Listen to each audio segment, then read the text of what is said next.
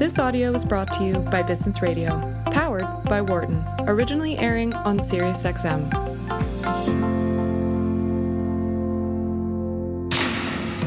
From the campus of the University of Pennsylvania Wharton School. This is Marketing Matters on Business Radio. Hello and welcome. You're listening to Marketing Matters here on Business Radio, Sirius XM 132. I'm Barbara Kahn. I'm the Patty and J.H. Baker Professor of Marketing, and I'm joined remotely once again via Zoom meeting by my co-host, Americus Reed, the Whitney M. Young Jr. Professor of Marketing and the world's only brand identity theorist. Hello, Americus. Hi, Barbara. Have you been watching the uh, COVID tracking numbers? This graph is absolutely exploding now. And experts are saying this is perhaps the second or maybe the third, really, wave of this. And if you just look at the difference, Barbara, between the positivity rates and number of cases that were emerging early on when things were shut down, it is quite different in terms of much, much more of an extreme jump now. So I think right now we're in a world where we better start amping up our ability to know what to do uh, with this virus. So, have you got anything for me that Yeah, you can know, help me really good- understand what we should be doing? Talk to me, Barbara. Exactly. That's a really good show. Good idea. Why don't we do a whole show about oh, that? Oh, that's fantastic. I, I love the way you think. I love it.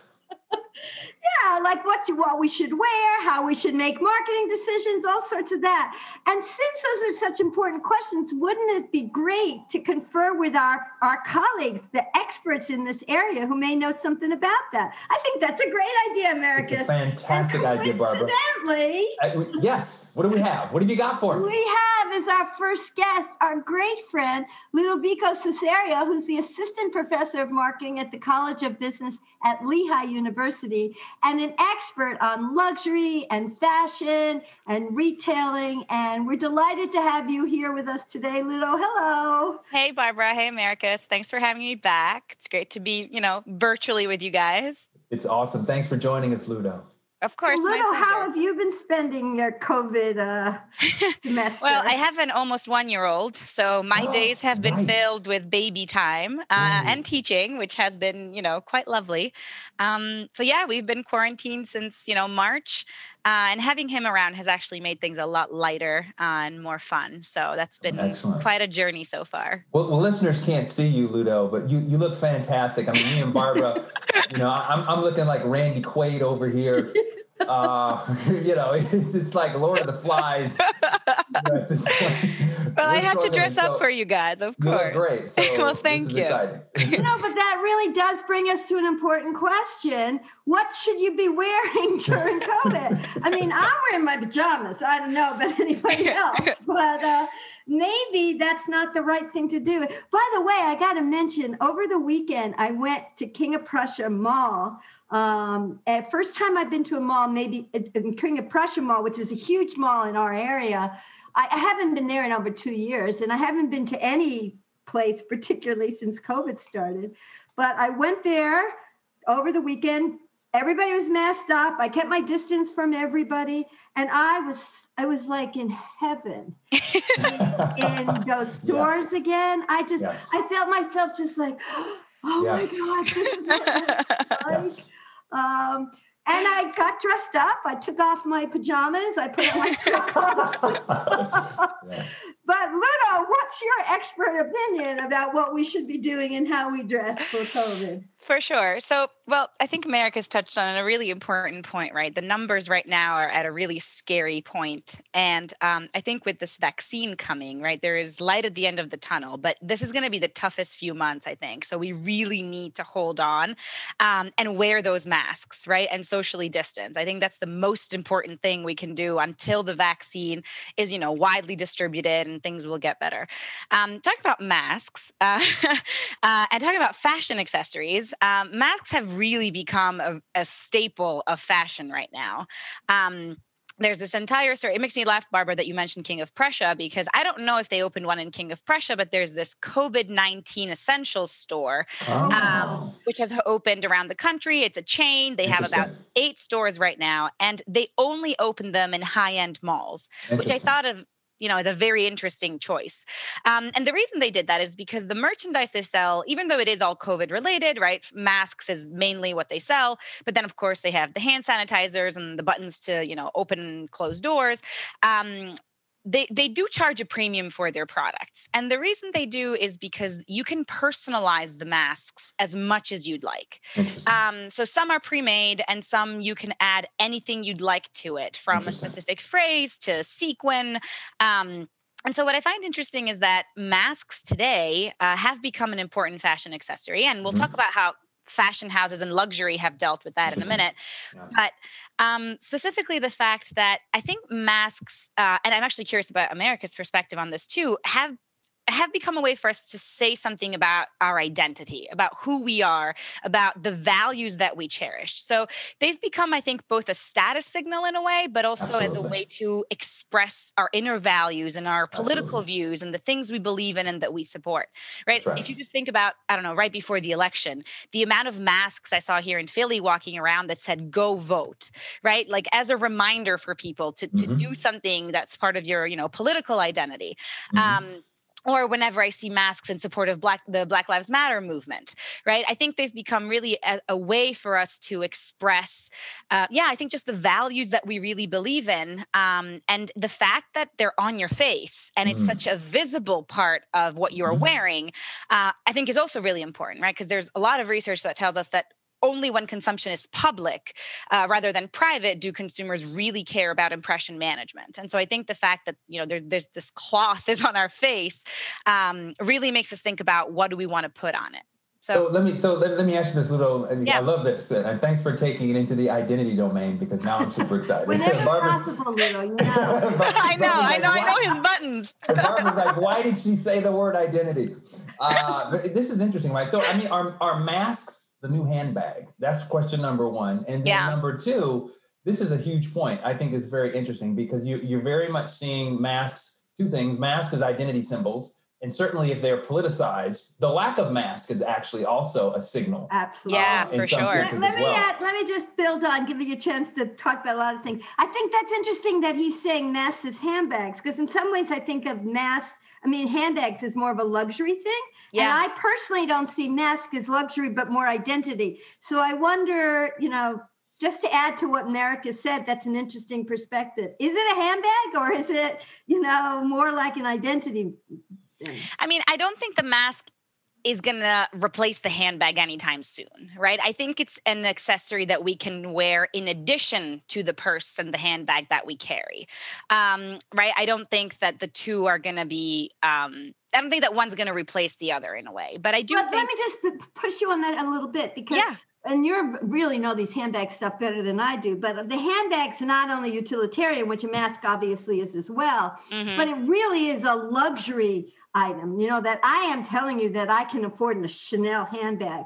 I suppose a mask could get to that level, like it's a Chanel mask. But well, it can, right? It, if you, well, has that happened? It has, right? So Louis Vuitton, especially, mm-hmm. is famous because back in September, when they launched their um, Cruise 2021 line, um, they launched this face shield that cost nine hundred and sixty-one dollars, yeah. mm-hmm. uh, right? And it it was a luxury product because it was this you know monogrammed band and it had this visor and these gold studs with the Louis Vuitton logo. Um, so it was very conspicuous. Um, and so it, it totally makes sense like beyond the functionality of it and this shield was actually super cool because the the plastic itself was sensitive to uv light so it would be darker if you were outside and then clear once you were inside it could be worn as a visor hat so it was really versatile. So there was definitely functionality to it but i also think it was a luxury product mm. right with all of the the things that we do associate with luxury. Um and so i think you know like they they created it because they when they did Fashion Week back in September, they still wanted some influencers to attend. And they figured the only way we can make this work is if we have some kind of covering. Um, and why not put you know our own logo on it if we can uh, and then it was such a success that they ended up then selling it in store about a month later let me build on that though because uh, it's i love this point that barbara's making ludo talk about this because i had a friend on social media instagram post her collection of masks that were like beautiful mm-hmm. ornate. See, you mentioned this. They, they were high fashion items, Barbara. And I was like, wow, she's taking this in a different direction. But yeah, I wonder to what the luxury or the identity direction. Exactly. Exactly. And I, Yeah. I'm wondering, Ludo, to what extent is there an issue? Uh, because it's it, you know we we do want we we want COVID to be taken very seriously, and we don't want any kind of ideology or any kind of you know slight kind of thing that this is trivialized. I mean, is is Mhm. that part of an issue? That's question number one. And question number two for both of you guys. I'm seeing that some of these fashion designers are trying to take advantage of the combination of the lockdown and the idea of kind of do it yourself fashion where they're building out their kits and they'll send you the kits, the mask, and you can kind of work on the mask yourself at home and like Exactly. point There's about tie dye personalization. masks you can do. You can both of you guys speak on this as, as kind of an interesting disruption consequence? Yeah, um, I'll say a quick thing on this last point you just made about the um, how fashion houses are taking advantage of the lockdown to get into consumers' homes. There's this really famous New York-based brand called Collina Strada, um, and the founder and is Hillary Taymour, and she sells masks for over a hundred dollars. And um, along with that, you get a tutorial on how to make your own mask at home. So not only do you buy her product, but then she gives you a chance to, you know, make make it yourself if you want to make other versions or in other colors or other fabrics.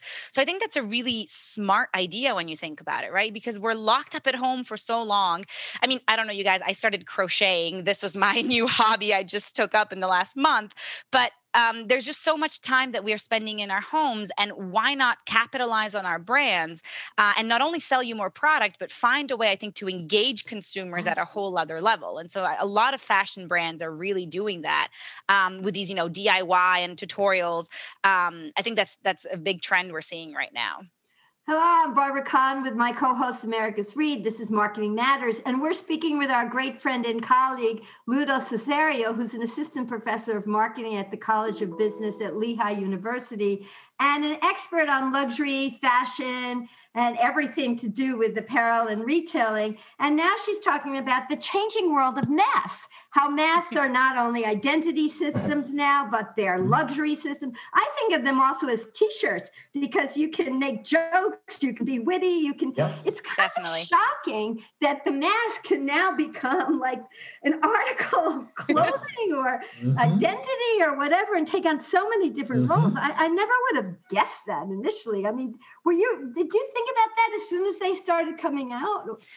Well, to be honest, in the very beginning, if you remember when the pandemic first hit, we were actually advised not to wear masks. And that is because there was a shortage of PPE, right? And so at the mm-hmm. very, very beginning in March, if you remember, we were told to not buy masks in bulk, right? There was this, you know, crazy fear that we were not going to have them. So everybody was running to the stores to purchase them. And we were actually advised not to do it. Then once that shortage passed, and actually, just as a quick side note, right? A lot of fashion brands helped with that shortage because if you remember, they converted their manufacturing plants to, to make gowns and to make masks in order to help the shortages in Europe and in the US. So that was something that was very important and that they did. Um, but then once masks became part of our everyday life, I think, you know, they are uncomfortable and they are in your face. So consumers and brands are trying to find a way to make the best of the situation, right? If we have to wear them, well, at least let's make them a fashion statement. Let's make them um, an item that says something about who we are and the values that we believe in. Um, and so I think the mask has really evolved. And I was looking at some latest estimates. They say that by next year, the market for masks alone is going to be worth $6 billion, Whoa! which is Whoa. crazy to me, right? When you think about that, it's just wild.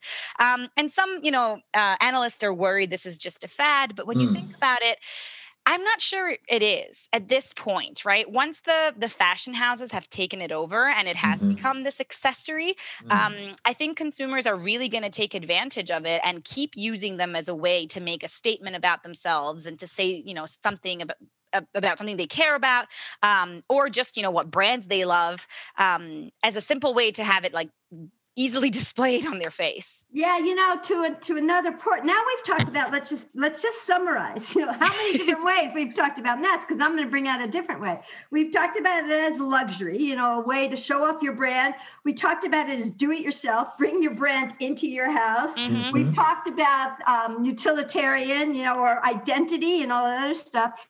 And one thing we haven't talked about is what's the one of the biggest trends in COVID fashion is athleisure, right? And uh, doing it, you know, at, at athletic wear, um, uh, uh, Lululemon's doing well, Nike's doing well. Those are the ones that are doing well.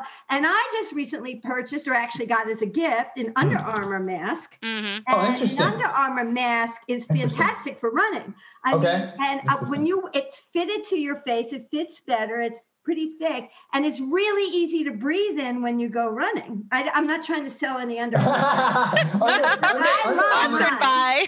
Under Armour you know, that's a whole different thing. That's we didn't talk about that Yeah. before. That's health and wellness. Yep. And you know, you just said masks are big business. I personally don't see any reason. This this mask is now so comfortable that Hmm. I could see wearing it forever because it just first of all it keeps me warm in the winter, Mm. and second of all, you know, I'd rather not get the flu when flu season Interesting. comes. So, Right, right, right. Interesting. You think there's a, a chance that we're going to be wearing masks way past? the- That's that's the big question. Is like the big question is like what to Barbara's point, Ludo. Help us Yeah. understand this. What's going to stick? What's Yeah. going to be around? Like what what are the new mental models to use Yeah. a colleague's uh, favorite term are going to be you know the ones that really solidify in fashion and in, in the world that you are, su- are such an expert on.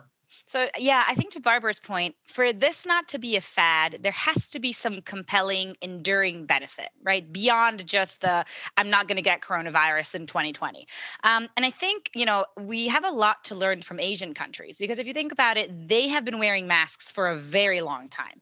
They wear masks if they're sick and they're going out. They wear masks, um, you know, to protect themselves from very high level levels of pollution in their cities. They wear masks, you know, they've had few pandemics if you think about the last decade. Um, and so I think we have a lot to learn from them in the sense that there are enduring benefits to wearing masks. And if you think about, for example, the wildfires in California, right? So the idea of air pollution and protecting yourselves, um, then I can totally see a use for that in the years to come. Um, so again, as long as there is this enduring benefit beyond just currently protecting from coronavirus, and you can easily see that there are multiple benefits related to health and wellness in general, right? Because even when you're running, right, your lungs are expanding, so you're taking in so much more air. And wouldn't you want to have some kind of filter to protect you from if you're running in a city, especially? So I, mm-hmm. I actually do think that this is not just a 2020 fad. And now that we've learned the benefits, we're going to keep Actually, wearing them I can think of so many benefits. Like you said, if you could put a filter in there to protect against air pollution or something like that, it's not even disease, Right. it'd be better for running. I can also think of another one to protect, like that's the part of your face that ages fast. if you can cover your Yeah. face with a younger looking chin, and you know, that's all That's good, right? No, no plastic surgery. Just put on a mask. Yeah protect from you know sunlight there's so many benefits that can come from it so for sure i do think it's we're going to see masks for the next few years i don't think it's a fad just for right now Interesting. Let me ask you this though. I- I'm seeing some uh, some conversation about a push for virtual fashion shows, and the idea that you know what used to be done in physical person can be done, you know, kind of in this Zoom type world and scaled up. And there's conversation about you know that having some kind of impact on fashion designers, uh, at least in the short term, thinking about branding and also the idea of you know getting access and you know having more access to these kinds of of things because one of the great things about zoom is and you obviously know this because of your teaching Ludo, it's like you can have 10 people or a thousand on there Yeah. and it's pretty much the same thing so i'm wondering talk a little bit about the virtual aspects of of what's going to be changing in terms of the fashion world I love that you bring this up. Um, and actually, it's it's interesting because um, even before COVID hit, so even in the couple of years before 2020, some luxury brands were doing virtual fashion shows, and of course they had the live component, right? So they still had the influencers in the first row and you know celebrities, and that always happened. But some brands, and I think Chanel was one of the first, if I'm not wrong, And Burberry. And Burberry, they would live stream their fashion shows, right? So for consumers and like Ah. just myself who wanted to see, well, what's the new collection look like? I could just tune into their Instagram Well, and you just remember Burberry did it because Angela Ahrendts was the CEO of Burberry, and she had them live stream with an Apple phone, yeah, and then she went on to go to Apple Retail. Do you remember? yeah. Wow. So there was a real big connection, but that was a long time ago. That wow that was yeah, that was so, kind of visionary. absolutely. So luxury brands have been doing this for a few years now, okay. right? And I think okay. this year especially, I think both the spring and the fall fashion weeks were almost completely virtual. I remember Milan was completely virtual for sure because Italy was in a really bad lockdown back in in the spring.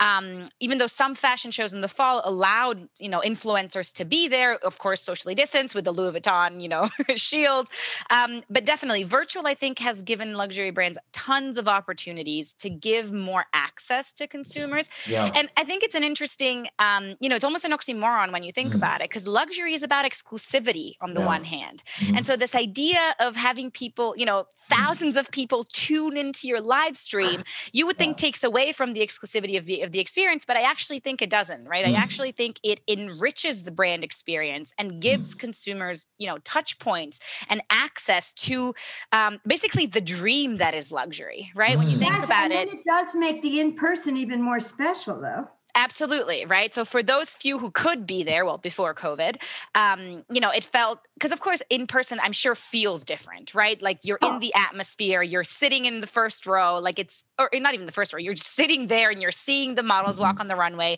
It, it's a whole other experience. But for us, you know, mortals who can't be there, it does give us a glimpse into this dream world. Um, and I remember I've watched a few and it is mesmerizing, right? It really gives you a glimpse because it's very different from when you see the clothes in the store, right? The the fashion show gives you the vision. Um, it's the vision mm-hmm. for the brand. It's it's it's what's to oh, come in fashion. Um, and so I think it's really neat that now they can use virtual and whether it's Zoom or live on Instagram to give consumers that kind of access. I'm Barbara Kahn. I'm here with my co-host Americus Reed. This is Marketing Matters, and we're talking with Ludo Cesareo, who's an assistant professor of marketing at the College of Business, Lehigh University, about COVID fashion, about fashion shows in the in the world of COVID, masks in the world of COVID. And now let me follow up on something, Ludo, that Americus said that I'm interested in, which is what a lot of people are now talking about with the vaccine around the corner, is what's going to happen next when we come out of the COVID world. And what I'm curious about is seriously, most of us are wearing athleisure, if not, you know, pajamas all day long. I have uh-huh. not taken my sneakers off since COVID started. Yeah. How much of this fashion change do you see persisting once we don't have to be quarantined?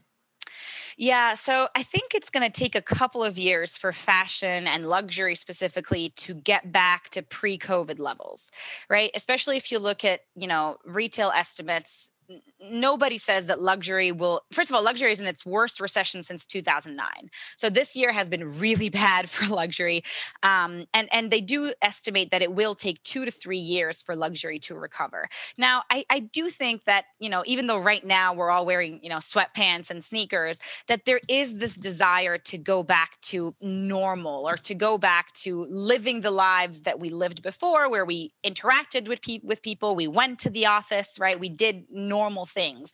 And so I think that the fashion itself will continue to move forward, even though right now there's this bit of a hiatus. Um, I actually think in the next few years we're still going to see a push towards you know new items and new clothing ideas, mm-hmm. and the luxury houses are always going to push those boundaries because that's what they do, right? They're going to keep pushing forward uh, regardless of this year. So it's just going to be a matter of sales catching back up to where they would have been. Uh, but I think the fashion itself hasn't really stopped. You know, it's interesting. Question as well. I I was in uh, King of Prussia, as I mentioned this weekend, and there was a long line outside of Louis Vuitton. Yeah. Um, longer than there was a little bit of a line outside of Gucci, um, but a very long line out of Louis Vuitton. You wouldn't happen to know what they were all waiting for, would you? Not one product specifically, but one thing I do want to mention. So, you know, in a we're imagine right now we're they say we're in the worst recession since 2009, right? So would you expect luxury sales um, or, or, conspicuous luxury sales to go down or not in a recession? Well, I mean, I know that luxury per- it, it's nuanced because some of the luxury has gone up. Like I know Neiman Marcus has done customized experiences, somewhat digital and things mm-hmm. like that for the very elite luxury and i know some of that has gone up so the idea that you and the idea that you can do something special in covid becomes even more mm-hmm. the, the, domain of the very very rich and they take advantage of it so yeah. i can imagine that the um, conspicuous social luxury where you walk around and everybody sees right. that you have a that's what i guess americans is talking about mm-hmm. and that has to go down because people can't see you as much right. That's so I true. imagine it's splintered. There's different. So in reality, right, the uh, the actual research that has been done on this says that conspicuous consumption increases in times of a recession. Mm. And it's completely counterintuitive when you think about it, but I think the explanation makes total sense. And it's because the types of consumers who buy conspicuous luxury have the financial means clearly to afford the product but they're also high in need for status. So they're they need to show off that they can afford but that's it. in a recession where you're not in covid. So you're talking about past recessions. In covid yeah. you can't show. Well in covid you can't show of course but i think that though but then why is there a line in front of louis vuitton right, right. i asked you that. Right. Well I, I think i think the point here is you can confirm this or not ludo is that those high status high need status consumers we'll find we'll figure out new ways. And that's where the louis vuitton shield comes in yes. right? That's where the louis vuitton shield makes sense because those consumers that need to still show that they can afford those products are willing to pay the 900 plus dollars for the louis vuitton branded shield.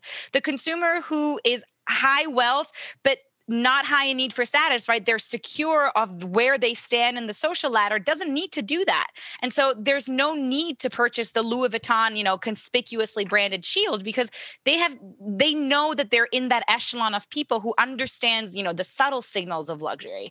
Um, and so I think that's why it makes it so interesting and why the Louis Vuitton shield makes complete sense um, on their part.